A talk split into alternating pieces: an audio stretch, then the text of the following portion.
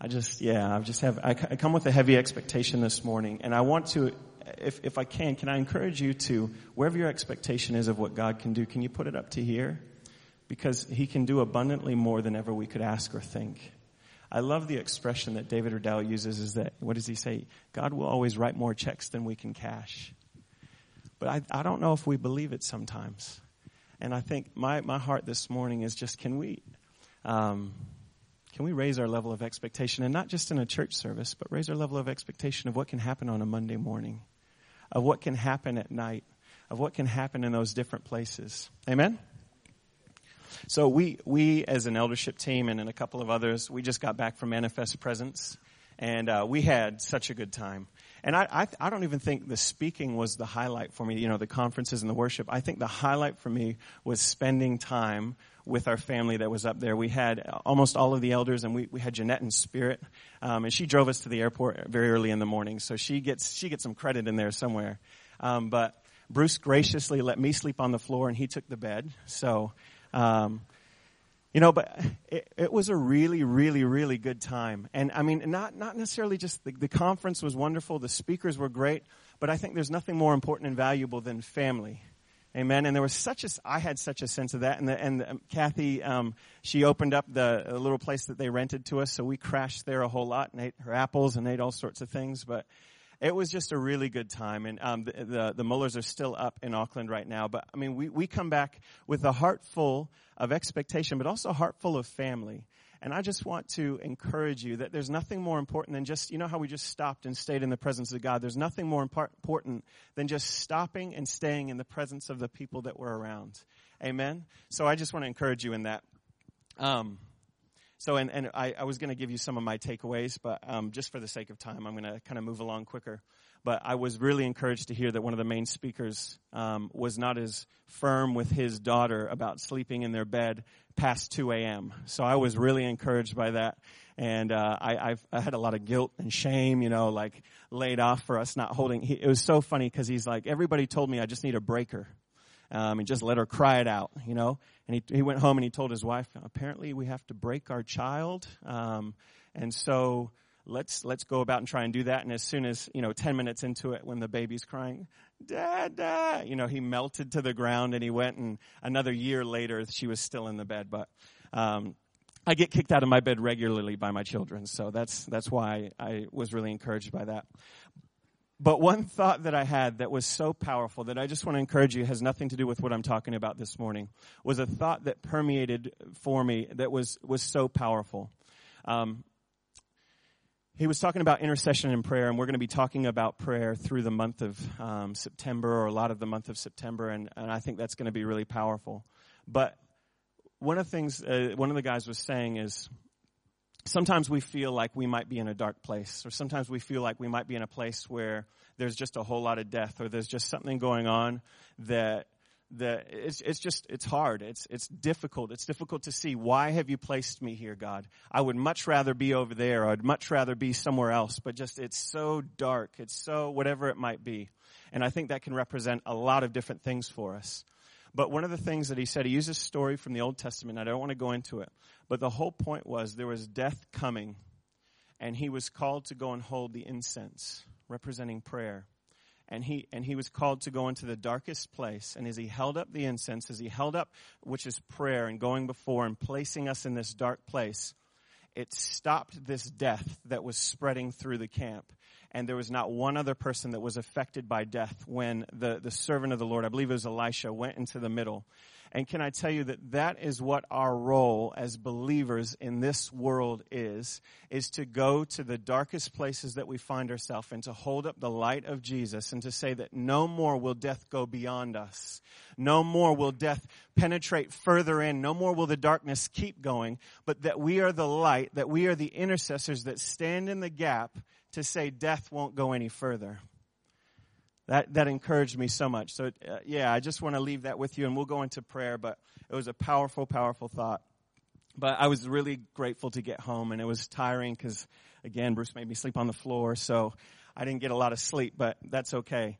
Um, I'm just kidding. I, I, I even I even stayed I stayed at a friend's house um, at the very last night that I don't get to see very often, and um, they, they they have a, a restroom that is kind of in um, by the area where I was staying, and so the family's doing renovations. So there was about ten people using one kind of facility, and my bed just happened to be a little bit too close. So like, at, I, we didn't go to sleep for quite a long time because I was catching up with friends. But at, at 2 a.m., I was woken up by one person, you know, going to the restroom, and then at 3 a.m., I was woken up by another person with the keys and the door. And so I, I am just really grateful to be home in a bed. So.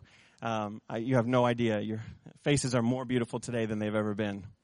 Um, but I, was really grateful to be home. And, and, you know, when I come home, we don't go to party. You know, we've got to go do errands. I got the pleasure of going grocery shopping yesterday. And I was thinking about when I go grocery shopping, do you all get into a routine when you go grocery shopping? Do you know where the things are that you need? And, um, and I was just, I was kind of thinking about the routine of how when we go grocery shopping, and I, I'm usually the one that goes often, and I'll take Archer, and he's my little road dog, you know. So we we go, and I told you last week he gets amped when we do anything. So he was he gets amped about going to the grocery store.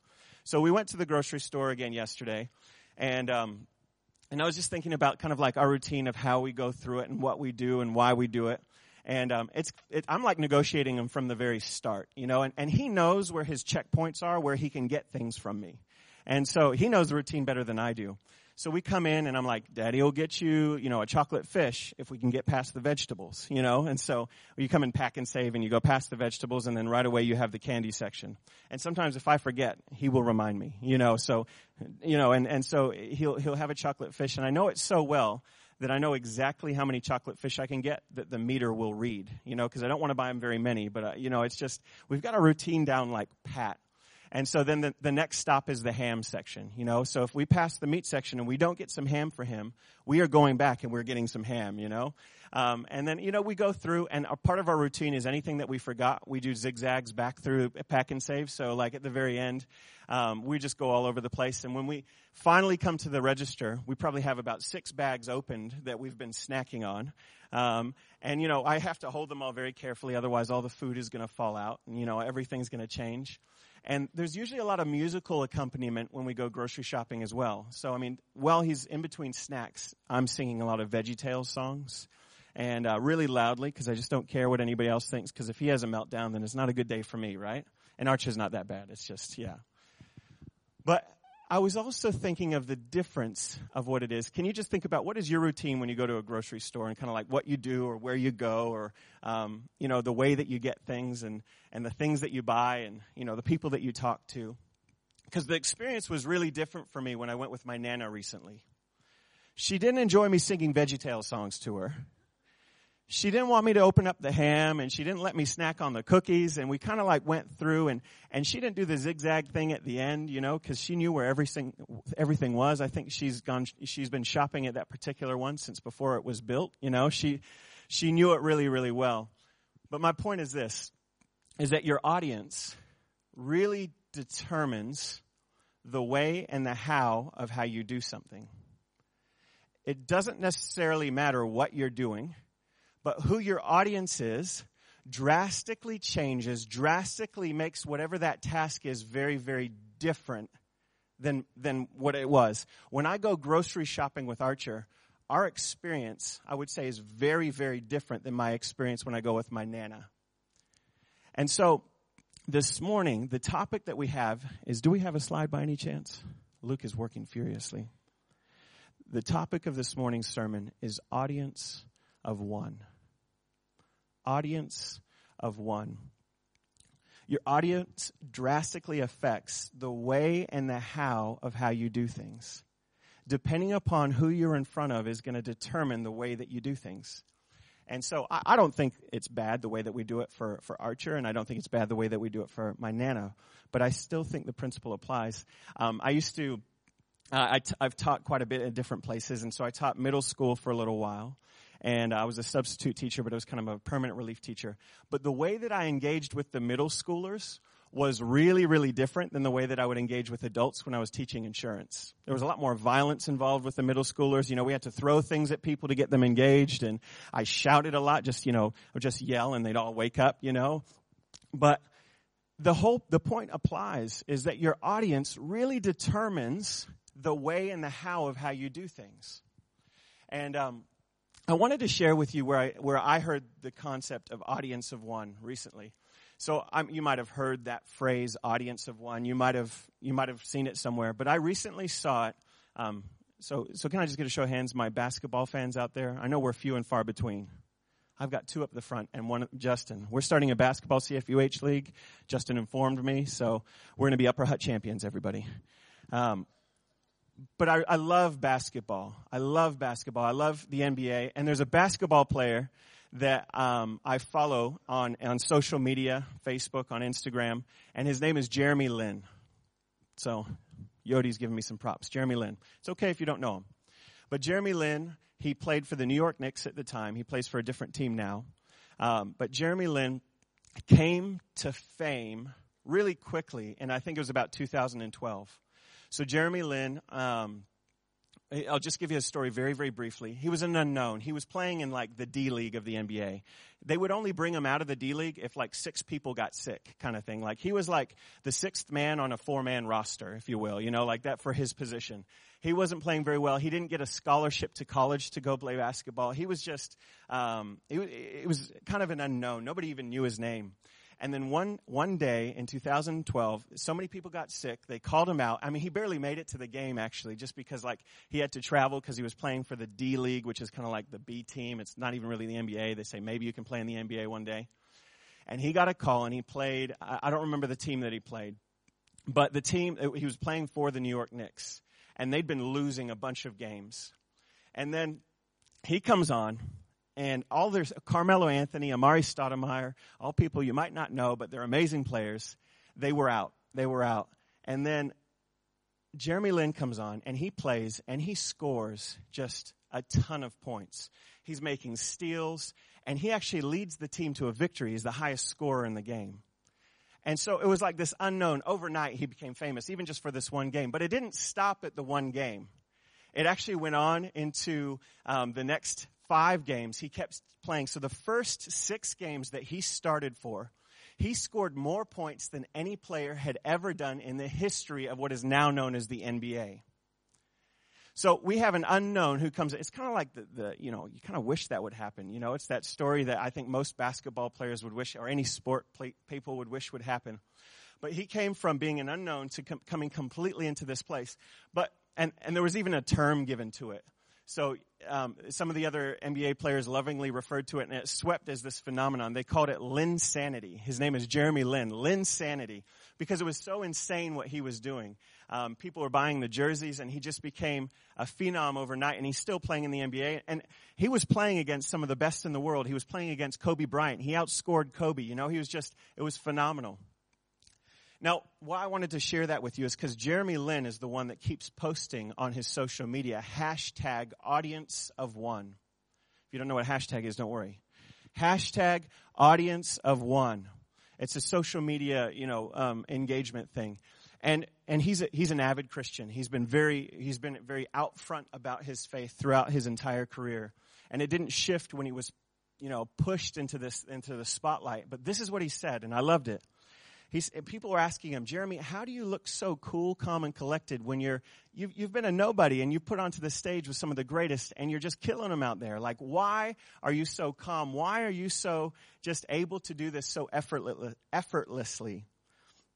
And, and Jeremy said this to them. He said, I've surrendered that to God. I'm not in a battle with what everybody else thinks anymore. He said, I've surrendered that to God. I'm not in a battle with what everybody else thinks anymore. And I thought those two things were so crucial. Surrender. He said, I've surrendered to God. And then freedom from the opinion of others. It's a powerful combination of two things. Surrender and freedom from the opinion of others. And a question that I would pose to us out there is what would our lives look like if we were free from the opinions of others? And, and I know there's people in here that are, that are rocking their, their, their God-given calling. They're, they're being them. You know, I have this saying that I love to say, you do you. And I've stolen that from someone else, so it's not even mine, but you do you. You be who God called you to be, and you do it unapologetically. But I, I wonder how pervasive is this in our society of how we think others perceive us and the way that we are different based on the situations. Depending upon who we go to the grocery store with, it's actually a lot different what it looks like. Depending upon who we're with, all of a sudden we look like possibly a different person with the way that we're engaging. And sometimes I wonder, it's maybe not even the opinion of others, but what about the opinion of ourselves? That might shift, that might push us in a different way or a different um, direction. But this morning, what if we could allow God to be our audience of one? To allow God to be the audience of one, we have to let the barriers down and say that we only are living to please Him. Amen?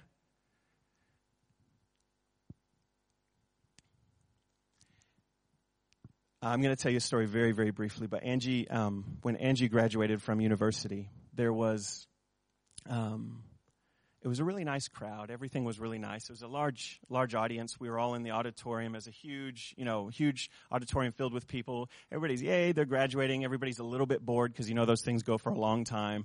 And but people were still pretty happy and still pretty, yeah, we're, we're celebrating a great achievement. And and everything went really normal until the key speaker started talking about a political issue in the middle of the graduation.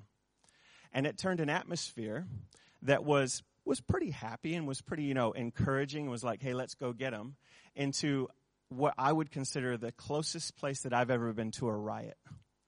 Um, it was, I don't know when this was, it was been, you know, in the 2000s somewhere, 2008 or 2007, and they were talking about a political issue at the time, and I had people behind me that were standing up, that were shouting quite violently about, you know, certain things in regards to this issue. What an audience that was pretty happy one second before turned into an audience that was riotous in the next moment. And the whole point is this, is if you're pleasing man, the audience of man is very fickle and will go with the wind and will change very, very quickly. Galatians 1 verse 10 says this,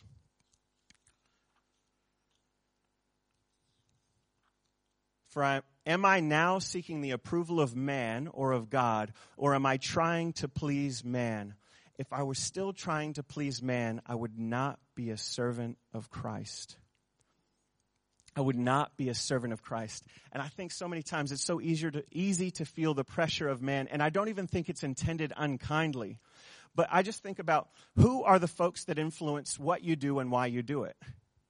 Is it your spouse next to you? Is it the people around you? Is it strangers? Is it just the general thought? Because we, we sometimes care what folks think about us and why they think those things about us. And I mean, I just to illustrate this point. So when I was a teenager, we lived in, we grew up in the Wairarapa. And, um, and my mom, God bless her soul, raised three children um, by herself from the point when I was about 10 and um, I think I must have been about 13 or 14.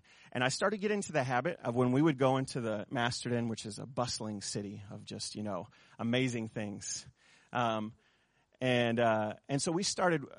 Um, we, we would be walking to the bank or something, and then I would speed up just a little bit, and then I'd speed up just a little bit more, just a little bit, until I was probably about 10 feet in front of them. And whenever they would try and catch up to me, you know, I'd, I'd kind of have this radar, so I'd, I'd manage to walk a little bit faster than them. But I kind of got into this habit of trying to walk away from my family. And I was thinking, and I, when I think back on it, you know, I think, what in the world was I doing? First of all, it didn't help my cool points because I wasn't cool to start with, you know, so it, me moving away from my family wasn't going to help. But then I started thinking about it a little bit more recently. And I don't know if you've done that in the past or when you're a kid or, I mean, we all do interesting things. But, but here's the premise that I'm going for.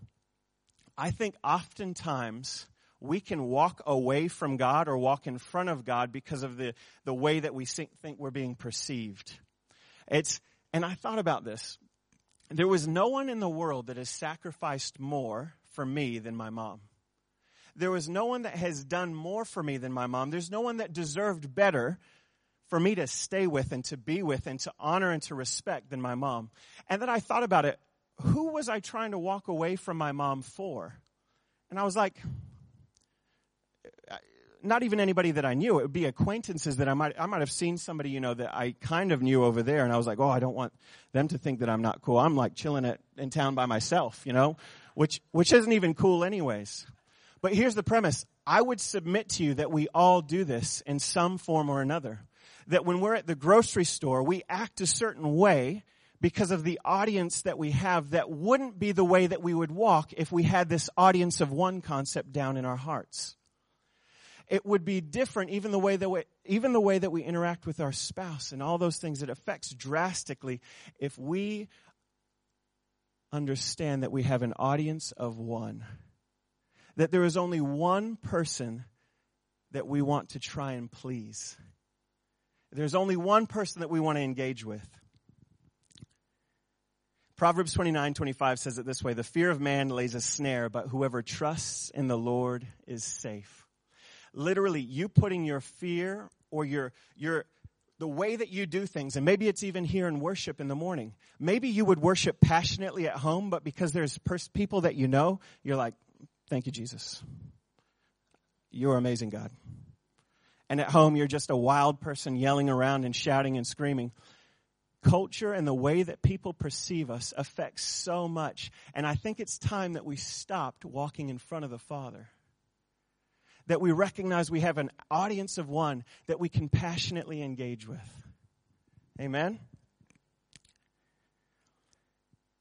And I love where it says, you know, I, I think the reason we do these things, I mean, humans are, we're funny beings, but there's a perception that we're going to be safe if we if we do this. We're going to be safe from the rejection of other people. We're going to be safe from the opinions of other people if we're like, oh God, don't do that now. Don't, I don't want to, you know, uh, like, yeah, God, I don't want to pray for that person now. They're, you know, oh, they won't, they won't like that. Whatever it is. But what does it say in Proverbs? It says, but fear of the Lord is safe. That's the safe place. And then I actually, what I wanted to do is flip the phrase audience of one. And that once we realize that the only person we're actually looking at is to please Him, it actually, we realize that we become the audience of one. That we're not the center of the universe, He is. And so when we become an audience of one, it shifts it even to a whole new level. And what I mean is this, you know, when Jesus says, what does he say? He's, well, he says a lot of things. You're like, he says a lot of things. He says, I, I only do what I see the Father doing. I only do what I see the Father doing, meaning that if, if we think that Jesus is the only one that we're trying to please, we still haven't gone far enough. We need to go to the place where we become a captive audience of one. Where we're in any situation, we're always looking to say, God, what are you saying in this? It's not, we don't come to church on a Sunday morning or go to home group on a Tuesday night to say, okay, I'm putting all the other distractions to the wayside. This is my time, Jesus, where I'm going to press in. I'm going to give all my attention to you, God, right now. Like everything's going away. Man, I wish that kid would stop crying during worship. I'm trying to engage. Can Jesus, can you take care of that for me just real quick? Thank you. Um, th- this is my time with you, Lord. And what I would love to suggest is that we need to become a captive audience of one 24 hours a day, seven days a week. I think it's a shift in perspective of A, we're only looking to please one person. I'm not going to um, walk ahead of the Father. But not only that, I want to know what is my Father saying and what is my Father doing. And I'm telling you, this will revolutionize the way that we interact with people. Because now, no longer are you only not worried about their opinion and you're free from their opinion, but then I think some Christians have gone that far and then we just get really weird with people. And you know, it's just like, well, Jesus, I'm going to pray in tongues over this person right now, whether, whether they know it or not. And if God's calling you to do that, I don't want to stop you. But here's my point, that if we start listening, Father, what are you saying right now? I want to walk in, my, my, my flesh wants me to walk in front of my family because I think that's cool and it's, that's not cool. But what are you saying right now? Do you want me to give my mom a big hug to show what family looks like? What is the Father saying? I only do what I see the Father doing. I think that's a powerful premise. And I understand we're all probably in this kind of zone. But how easy is it do we get influenced by the opinion of others, even in the body of Christ? How easily, how much more so if we're out in the marketplace or you're out at home or you're out doing your thing, do we get influenced by the opinion of others? We need to be a captive audience of one. That's right. We, um, Well, actually, I won't tell that story. and, yeah, we had some fun up in Manifest Presence. Um, Andy was up there. For they, and I just want to read this, and we're going to just transition, and I'll promise I'll land this thing. I had a lot more, but just for the sake of time. John 12, 43 says this, For they love the glory that comes from man more than the glory that comes from God. For they love the glory that comes from man more than the glory that comes from God. I personally believe that it would revolutionize a whole lot of places if we only started worrying about the glory of God rather than the kudos and the acceptance that comes from man.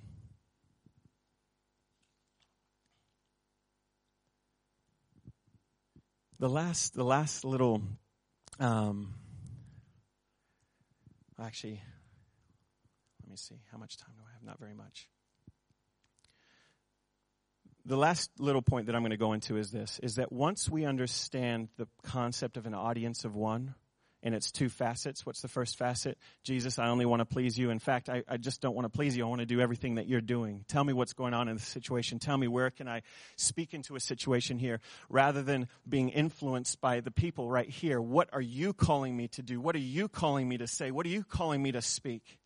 regardless if it's reject. Remember we talked about last week what what so influenced so many people. Um, David's brother immediately criticized him, but he didn't worry. He turned and talked to somebody else. So this morning, the last little flip I want to do for an audience of one, as soon as we catch this principle of an audience of one, then it completely revolutionizes the way that we interact when we have an audience of one. And what I mean is this if you have one person that's talking to you, if you have one or you have a small group that is talking to then you value them to the point that you still give them a hundred percent. And so what do I mean when I say this? Well, I've heard comments like this.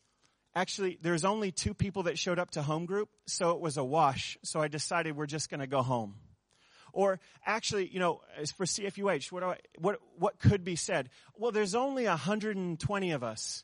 So like, that's not like the good old days where there was 6,000 people. You know, that's what it seems like sometimes. I, I, Angie and I were talking about this. If there was only one person, it was Angie. I would still hopefully bring the same amount of passion, the same amount of preparation, the same amount of exuberance, even if there was only one person in front of me.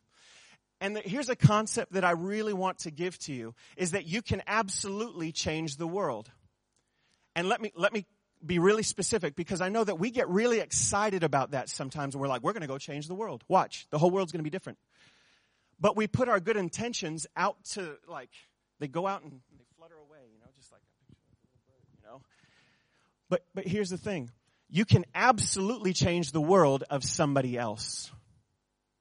You can change the world of somebody else. And I think we've at times in the Christian world been ch- too busy about trying to change the world over here, and we actually end up changing no one. But if you actually understood the power of an audience of one, I think we would actually start to see transformation. We would actually start to see something change. And there's, I had a whole list of, you know, things that I wanted to go into, but I'm just going to paraphrase them. The first have you seen the, the the video? It went around a lot of businesses but they filmed it in seattle and it was called fish. And they went to the Fiat, seattle fish market and they tried to see why are they so successful. If you haven't it's it's a funny video. It's made in the 90s so it's it's got some cheese factor in there as well. But what i love about it is they have these four principles and one of the principles is to be present be present and so, if I could encourage you with anything, I only do what I see the Father doing and being present. Those two things would absolutely change the way that we start to interact with one another. I even think, you know, like we have times of disengagement. One of the things that was on my heart for this morning is to say, man, when you go home, and it's kind of like rest time now, so it's like kids go play, go do something. But I'm thinking, that's your one on one time with your kids. That's when we should be. I'm not saying we shouldn't rest. Rest is so important. But what I am saying is if we value the power of one, then we're not looking to bring our A game when we think this is a specific time. But that if I have one on one time, I'm going to do everything that I possibly can to hear what the Father's saying with this one individual and pour into them. What do you know? Our first core value, which are just a set of things that, that are biblical concepts that we're just saying, man, we want to try and try and get behind some of those in general. But in our family, we highly value people. So can I encourage you this morning, if only one person turns up to your home group, you should have the most powerful time of home group that you've ever had. If only one person comes on Sunday morning, which I mean, it would be a little bit sad at first, but it, it, doesn't mean either here nor there because the power of one person is so valuable. He that died for the one, and this is the, the heart of the Father. Jesus went after the one when there was the 99. I think sometimes in Christian circles, we're kind of about the masses and we're about the numbers and we're like, well, if we have this many people, then this is significant because of this. But I'm saying if you have one person, that's significant because of the value that every single one person holds. Amen? I just, and I was going to just touch on very quickly, but Zacchaeus, right? Jesus is going through the masses. People are touching his robe and they're getting healed and they're doing these things. But Zacchaeus, I see you in the tree. I want to go to your house. He's not worried about the mass, you know, healing revival he's having out on the streets. He's, I want to go to your house. And then what about with his disciples? How intimate and how specific he was. Peter, do you love me? Peter, do you love me? Out of all of the things that Jesus could have spent his time doing, the thing that he did the most was to pour into 12 guys. Can I encourage you that the people that you currently talk to have such value? Be present with them. Listen to what the Holy Spirit is telling you and then you're going to revolutionize their lives. So it actually, we, we have this shift of saying, well, we shouldn't be worried about what people are saying. And I think Christians have stopped there. Like, I'm, I'm not of the world, you know, like, that's me over here and you over there. My suggestion is that we should be in the middle of them and we're the ones that I hope we could influence and encourage and bless and heal and set free because we're doing what the Father is calling us to do. But it, I think it centers in, in this concept of an audience of one.